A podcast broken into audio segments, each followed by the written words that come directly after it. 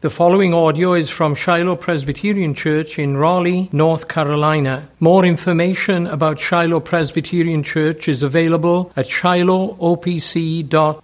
If you'll remain standing and turn your Bibles to the Gospel of Matthew. We continue making our way through Matthew's Gospel.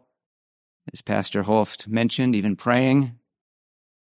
This is a tough text before us. We reach chapter 24, and we'll look this morning at verses 1 through 28 of Matthew chapter 24. So let's give careful attention to this, the public reading of God's word. Matthew chapter 24, beginning in verse 1. Jesus left the temple and was going away when his disciples came to point out to him the buildings of the temple. But he answered them, "You see all these, do you not? Truly, I say to you, there will not be left here one stone upon another that will not be thrown down." As he sat on the Mount of Olives, the disciples came to him privately, saying, "Tell us, when will these things be, and what will be the sign of your coming and of the end of the age?" And Jesus answered them, "See that no one leads you astray. For many will come in my name, saying, 'I am the Christ,' and they will lead many astray. And you will hear of wars and rumors of wars. See that you are not alarmed, for this must take place, but the end is not yet. For nation will rise against nation and kingdom against kingdom, and there will be famines and earthquakes in various places. All these are but the beginning of the birth pains. Then they will deliver you up to tribulation and put you to death, and you will be hated by all nations for my name's sake. And then many will fall away and betray one another and hate one another. And many false prophets will arise and lead many astray. And because lawlessness will be increased, the love of many will grow cold. But the one who endures to the end will be saved. And this gospel of the kingdom will be proclaimed throughout the whole world as a testimony to all nations. And then the end will come. So when you see the abomination of desolation spoken of by the prophet Daniel standing in the holy place, let the reader understand. Then let those who are in Judea flee to the mountains. Let the one who is on the housetop not go down to take what is in his house, and let the one who is in the field not turn back to take his cloak.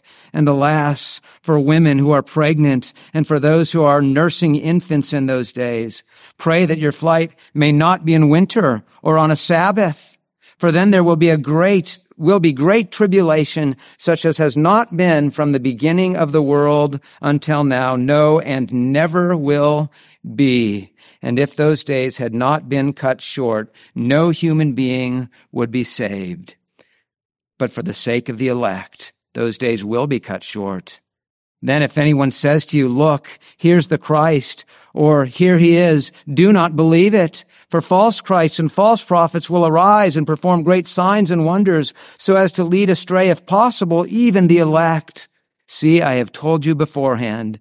So if they say to you, 'Look, he is in the wilderness,' do not go out. If they say, 'Look, he is in the inner rooms,' do not believe it. For as the lightning comes from the east and shines as far as the west, so will be the coming of the Son of Man. Wherever the corpse is, there the vultures will gather." Amen. Thus far the reading of God's word. Let's seek his help as we look to this text before us. Let's pray. Lord, do come to us. Help us, we pray, as we look to your blessed, holy word. Gracious Lord God, please come and bless even your unworthy servant who seeks this morning to feed your people. Send your spirit upon me and upon all of us. O Lord God, that by the preaching and by our hearing and receiving, we might trust and we might treasure and love you all the more deeply by your grace to us in Jesus Christ. It's in his name we do pray. Amen. Please be seated.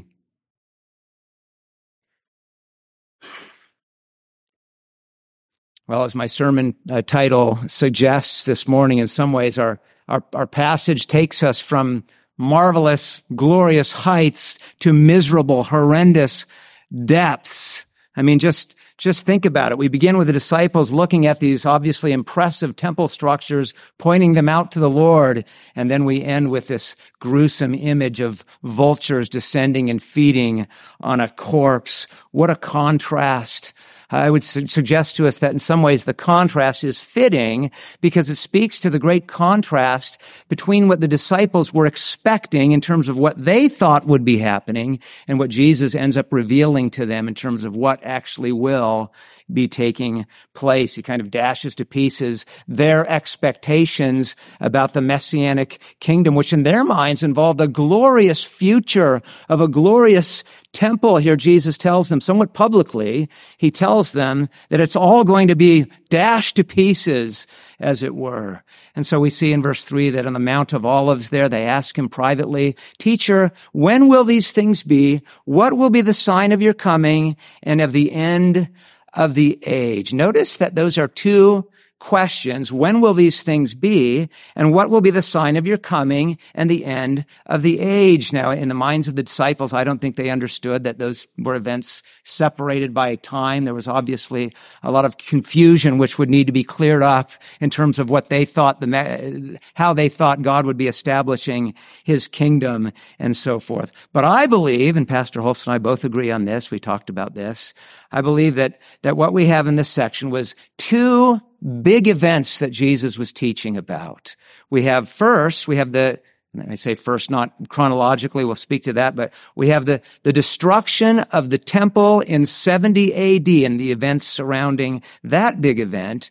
And then we have Jesus returning again from heaven at the end of the age. Both events are in view in the Olivet discourse, and these events are so closely tied together that it's not always easy to tell when we're speaking about one event and when we're speaking about the other event. One thing is clear. Both events will be glorious demonstrations of what Matthew teaches us in this gospel. Jesus is the messianic king, and he will express his messianic reign even in these big events. And even more wonderfully than that, amidst all of this, he will do so by preserving his kingdom disciples who go forth proclaiming the gospel of the kingdom to all the nations. That's what Jesus teaches his disciples. That's what's before us in our text this morning. Our message this morning is this, that Jesus teaches his disciples about enduring and preaching, even amidst the events of the temple and the world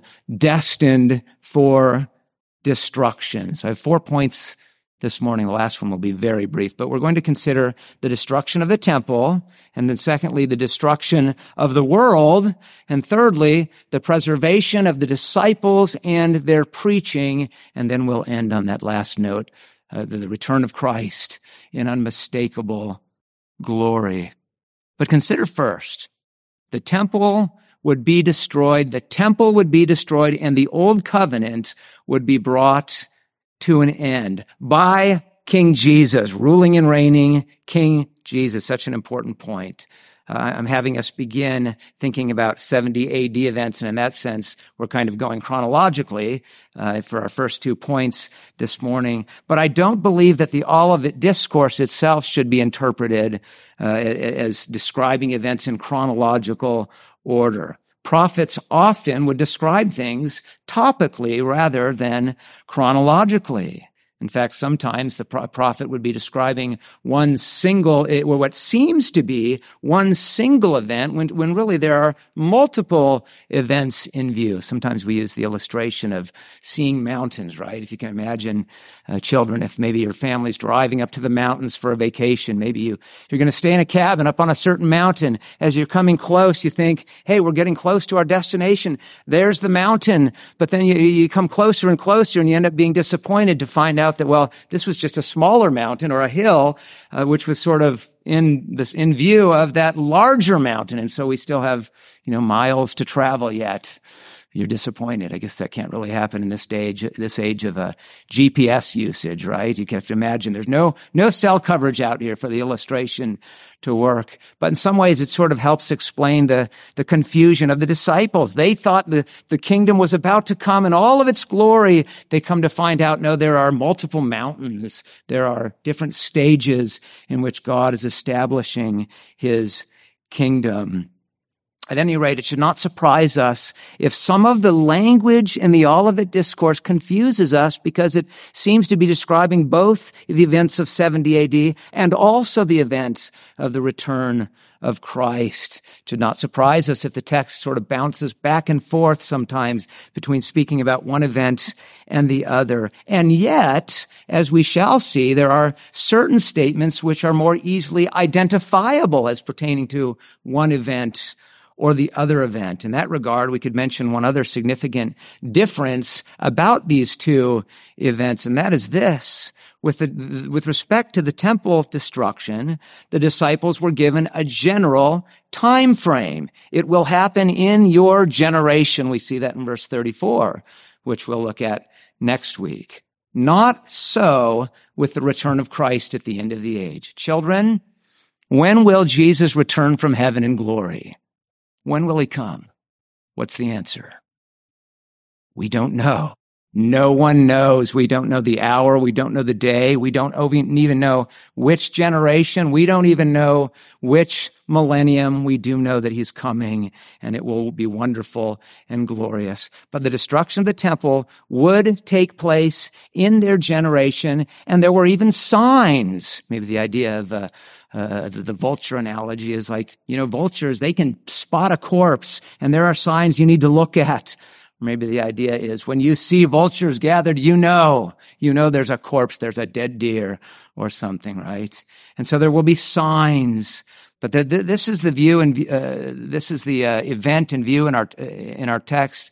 I think particularly as we look at verses 15 through 22. I think these are verses which do describe the events of 70 AD. I think the parallel passage in Luke's gospel, Luke chapter 21 and verse 20 and following, help make that clear. Luke describes a time when there will be armies that surround Jerusalem, and God's people were to know that its desolation is near, and they were to flee to the mountains, the same way we see it in our text. So this is that period known as the Jewish revolt against Rome. The nation rebelled against the Romans. They said, we're tired of submitting to you, and they kicked them out.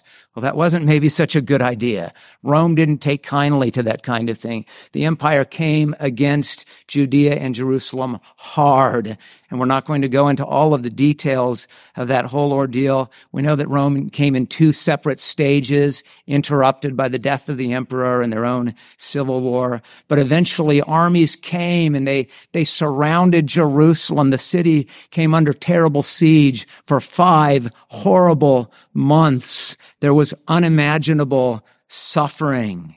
And I think we can say so much about this. I think it's most helpful to think about this again by way of contrast with what the disciples were expecting and what Jesus was teaching them sadly would actually happen. And so they expected the temple as a glorious place of God's holiness. And here Jesus warns them, no, it's going to become a place of terrible sacrilege, abomination, of desolation. There's going to be terrible, horrendous defilement. And to the disciples, the age of the kingdom would be an age of peace, rest from their enemies. There'd be peace on all sides. God's people would know the blessing of living safe and secure under his protection. Instead, what happens? We read in verses 16 through 20 about how Jerusalem would be a place where indeed you're running away to hide in the mountains.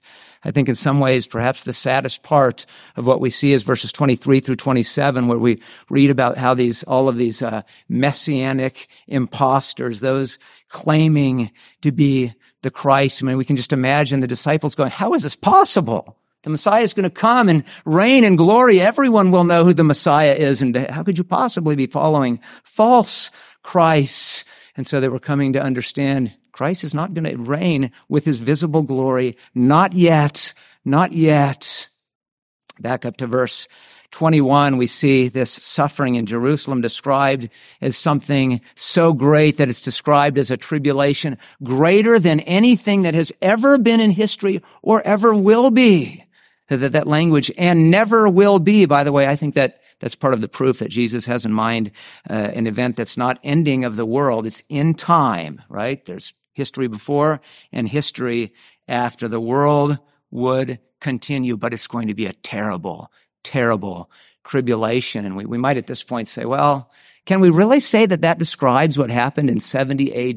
Did they really suffer such terrible tribulation? It does help us to understand if we read a little bit of the historian Josephus, who just describes how bad things were in terms of the awful, awful suffering under siege. The supplies were all cut off, and so there was famine, there was starvation, people dying even of starvation. And when Rome finally did enter into the city, we read about how countless thousands were slaughtered. I'm not going to quote Josephus because some of his descriptions are too gruesome to even mention from the pulpit. But I will say this. He described how the Romans were crucifying the Jews to the number of 500 per day, 500 crucifixions per day. He writes how there wasn't enough ground. They ran out of places to put all of the crosses, and they ran out of crosses to put all of the bodies. Terrible, terrible suffering. It was indeed really that bad. But probably the worst part of it all, probably the reason it can be described as so uniquely awful is because of what it meant spiritually. This was the covenant nation. This was the house of Israel. And just as Jesus predicted, as we saw last time, your house, Israel, your house will be left to you desolate. The temple would be destroyed. This would be a culminating act of judgment upon the sinful nation. It was like the world had come to an end, and indeed it was so bad that it really does even point back to another event that brings us to our second point this morning. Not only a destroyed temple, but the world itself was destined for destruction. In the end, Jesus would not only dash those stones to pieces, he would come and burn up and destroy the entire world. As you look at our text, I think that's really what is in view up in verses 4 through 14. I think we see that particularly the way verse 14 ends when it says, "And then the end will come." I think this is the end. But now in this point, we're focusing not only on the final outcome, but we're focusing also on all of the events throughout history leading up to the end. So this is all of history. Really, this is the history from the first and second comings of Christ. And the focus here is not only on Jerusalem then, but it's on all of the nations. The gospel will be preached to them all. That's the wonderful good news. We'll get to that. But in fact, if you look at verse 7, we see that Jesus speaks of nations and kingdoms. Nation will rise against nation and kingdom against kingdom. So unlike the 70 AD events, this is not just one place and not just one generation. This is the whole world, and this is all of time. And that's why, as I said before, they were not to assume any particular time frame to these events. They were not to think, or better to say, we're not to think. God's people throughout history are never to think, oh, war is breaking out. It must be the end of the world. They were to think the opposite. Jesus instructs them, right? Note well the exhortation of verse 6. You will hear of wars, you'll hear of rumors of wars, but don't be alarmed by these things. These things must happen. It does not mean that the world is ending anytime soon. Same is true with respect to famines. Same is true with respect to earthquakes. Jesus was basically saying, when you see major world catastrophes like this, don't panic. And don't think you can start assuming things about, the timetable of my return, just exactly when the end will take place. This is a rebuke to those in the church who give themselves to this thing, the prophecy enthusiasts who see the big events, they read in their newspapers, and they start trying to figure out, oh, I think we can see that this points to this happening, and soon Jesus will be coming again. Jesus says, don't do that. He says just the opposite. Don't try to look at world events and interpret things to be able to predict the timing of my return. Don't overreact. It's easy for us to pick on the dispensationalists, the prophecy enthusiasts. There is a general exhortation for all of us here, right? Don't panic, Christian, when big things happen as if I'm not in control. Don't run around like Chicken Little every time an acorn falls off the tree and hits you on the head, The sky is falling down. The sky is falling down. The world is ending. Don't overreact. Trust the Lord. Trust the Lord. Bad things may happen. The end of the world may yet be a long, long way off. Verse 8 says, all these things are but the beginning of the birth pains. The mothers among us, you who have given birth, you understand this, right? Especially if you had those early contraction, they call the Braxton-Hicks contractions. You know that those can take place even when you're weeks away, even months away from giving birth. And the point that Jesus is making is that in all of these kinds of events, just as Pastor Hulse rightly prayed, I think, all of these will take place all throughout the world, the end of the world. In fact, these are events that were taking place even before Jesus came. But on into the Messianic age, even during that age when, yes, all authority in heaven and on earth have been given to him, King Jesus, these things will continue. And really the question for us this morning is, what are we to think when these things happen? As those who belong to Christ, as those who are his kingdom disciples, what reminder should it be for us when we hear about a devastating earthquake in Morocco? It's a reminder that Christ is ruling on his throne. Things are happening just exactly as our Lord predicted. These are for those who are in rebellion. These are reminders that judgment is coming lest they repent. Same is true of famines. Same is true of worldwide pandemics. The same is true of wars. It was true when Rome came in and destroyed Jerusalem. And it's true even when we see wars in the world today. Jesus is ruling in and through and over all of these things. He's accomplishing his kingdom purposes, ruling over all that takes place. Even when false Christ, imposters rise up, as we see in verse 5, as well as verse 24. They were there in 70 AD. They continued to come. They will be all the way down through the age until Jesus comes again. Messiahs in various forms, false prophets, as we see down in verse 11. They arose in a major way, even in the early church, and they continue today. Again, the disciples struggled to understand, how could this be? How could this be happening in the age of the Messiah? And they might be asking the question, and we might ourselves be sometimes tempted to ask the question, when these terrible things are happening, where are you, Lord Jesus? Where would the Messiah be during this age when we're told the Messiah has come? Where are you? What are you doing? Well, the answer is Jesus is ruling by his Spirit, working in and through his disciples. And that brings us to our third point this morning, which is that the saints would endure and preach the gospel throughout the earth. Oh, what grace this morning. We focused on judgment events, but let's not miss the grace. God's grace is amazing, and this text is filled with grace. Let's start with verse 22. Look at our Lord's words. And if those days had not been cut short, no human being would be saved. But for the sake of the elect, those days will be cut short. This is interpreted different ways. I'll just tell you what I believe it. I believe this is a reference to 70 AD. And Jesus was saying that this would be such an outpouring of God's wrath, such terrible judgment would come upon the earth, if God allowed it to continue, it would spread out and it would wipe out the entire planet, exterminate the human race. We don't know how that might have happened.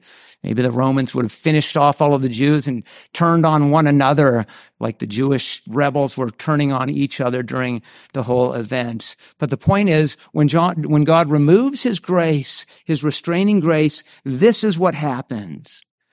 Why does the human race even continue for one more day? Only because of God's restraining grace. Only for the sake of God's elect, even amidst all of the destruction. God never forgets His great salvation plan. His gospel goes forth to the nations, and he graciously preserves his saints through whom he will send forth his gospel.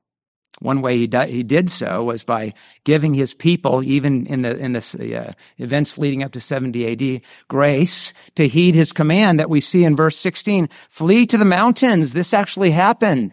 The ancient church historian Eusebius writes about this, that during the Jewish revolt, 67 AD, the Christians, they fled. They went east, they crossed the Jordan, and they went up and they hid in the mountains of Pella.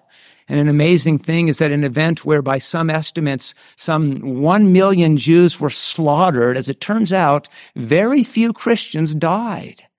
God is certainly able to preserve and to protect his people. Now, this does not mean that Christians won't be called to die a martyr's death. We know that's true. Nor did it mean that they didn't have to suffer greatly through these events. We see from verse 19 that some of the women had to endure this tribulation while pregnant or while nursing infants. Can you imagine what it was like for our dear sisters in the early church? These were hard times for God's people. It's interesting that Jesus tells them in verse 20, pray that it doesn't happen in the winter. You know, that would make for frigid temperatures up there in those mountains. But notice he doesn't promise that it won't happen in the winter or on the Sabbath. You can imagine maybe a situation where suddenly things were so bad in your particular area that you had to flee. You didn't have time to go back and get your cloak and stay warm. You heeded your Lord's command, but you were hoping that maybe in flight you'd be able to find somewhere where a shop's open and you can stock up on supplies. But alas, it's the Sabbath. The shops are closed. The point is that in this sin-cursed world, which is under rebellion, which is destined for judgment, the saints would be called to suffer. They would suffer, but praise God, we never suffer as the world suffers. For the world, this would be signs that this is a world under God's judgment. For the saints, this would be the blessing of participating in the sufferings of Jesus Christ with God's favor upon us. But they would suffer. Indeed, we see in our text that not only would they suffer with the world amidst major catastrophes, but they would suffer particularly the hostility of the world against Christ. A world that hates Christ would also hate them. We see it in verse 9. Then they will deliver you up to tribulation and put you to death, and you will be hated by all nations for my name's sake. This is no doubt, in some ways, referring to the unique sufferings the apostles would suffer, but Christ's people, his servants, would suffer down through the age. And even if not specific persecution for the sake of the gospel, trials would come. Dear Christian, you know that. You know that God has not promised you a life free from suffering, a life where you'll be comfortable all the time, as if hardships will never come. No, but he has promised you grace to his presence with you, sustaining you through any trial that comes in your life. He has promised you that for you, those trials will not be for your harm, but they'll be for your spiritual good, to strengthen your faith, to show that your faith is genuine. We see that in our text, in that we see that the opposite is also true, right? This brings a warning. For some, tribulation does expose them as hypocrites. This is why it's always good for us to examine ourselves, see that we are truly of the faith. And this is why we must be strong in faith. This is why we must be strong in the grace of Christ. This is why we must give ourselves diligently to the means of grace, commitment to God's word, commitment to the sacraments and to prayers. Friends, you don't know what kind of trials might come in your life, even tomorrow. But you do know this, that the evil one seeks to destroy, shipwreck your faith. And sadly, we know that happens for many. We see it in our text. We see it in verses 10 through 12. Many of those who had professed Christ, not only did they turn away from him, but they turned against their own believers. We see this description about how they would betray and even hate those whom they once had embraced as brothers and sisters. We have to guard our hearts and see that doesn't happen. Jesus warns in verse 11, many false prophets will arise. They'll lead many astray. And look at verse 12. Lawlessness will be increased. The love of many will grow cold. We know that this happened much in the early church. There were false prophets that came. Many were led astray, and it continues today.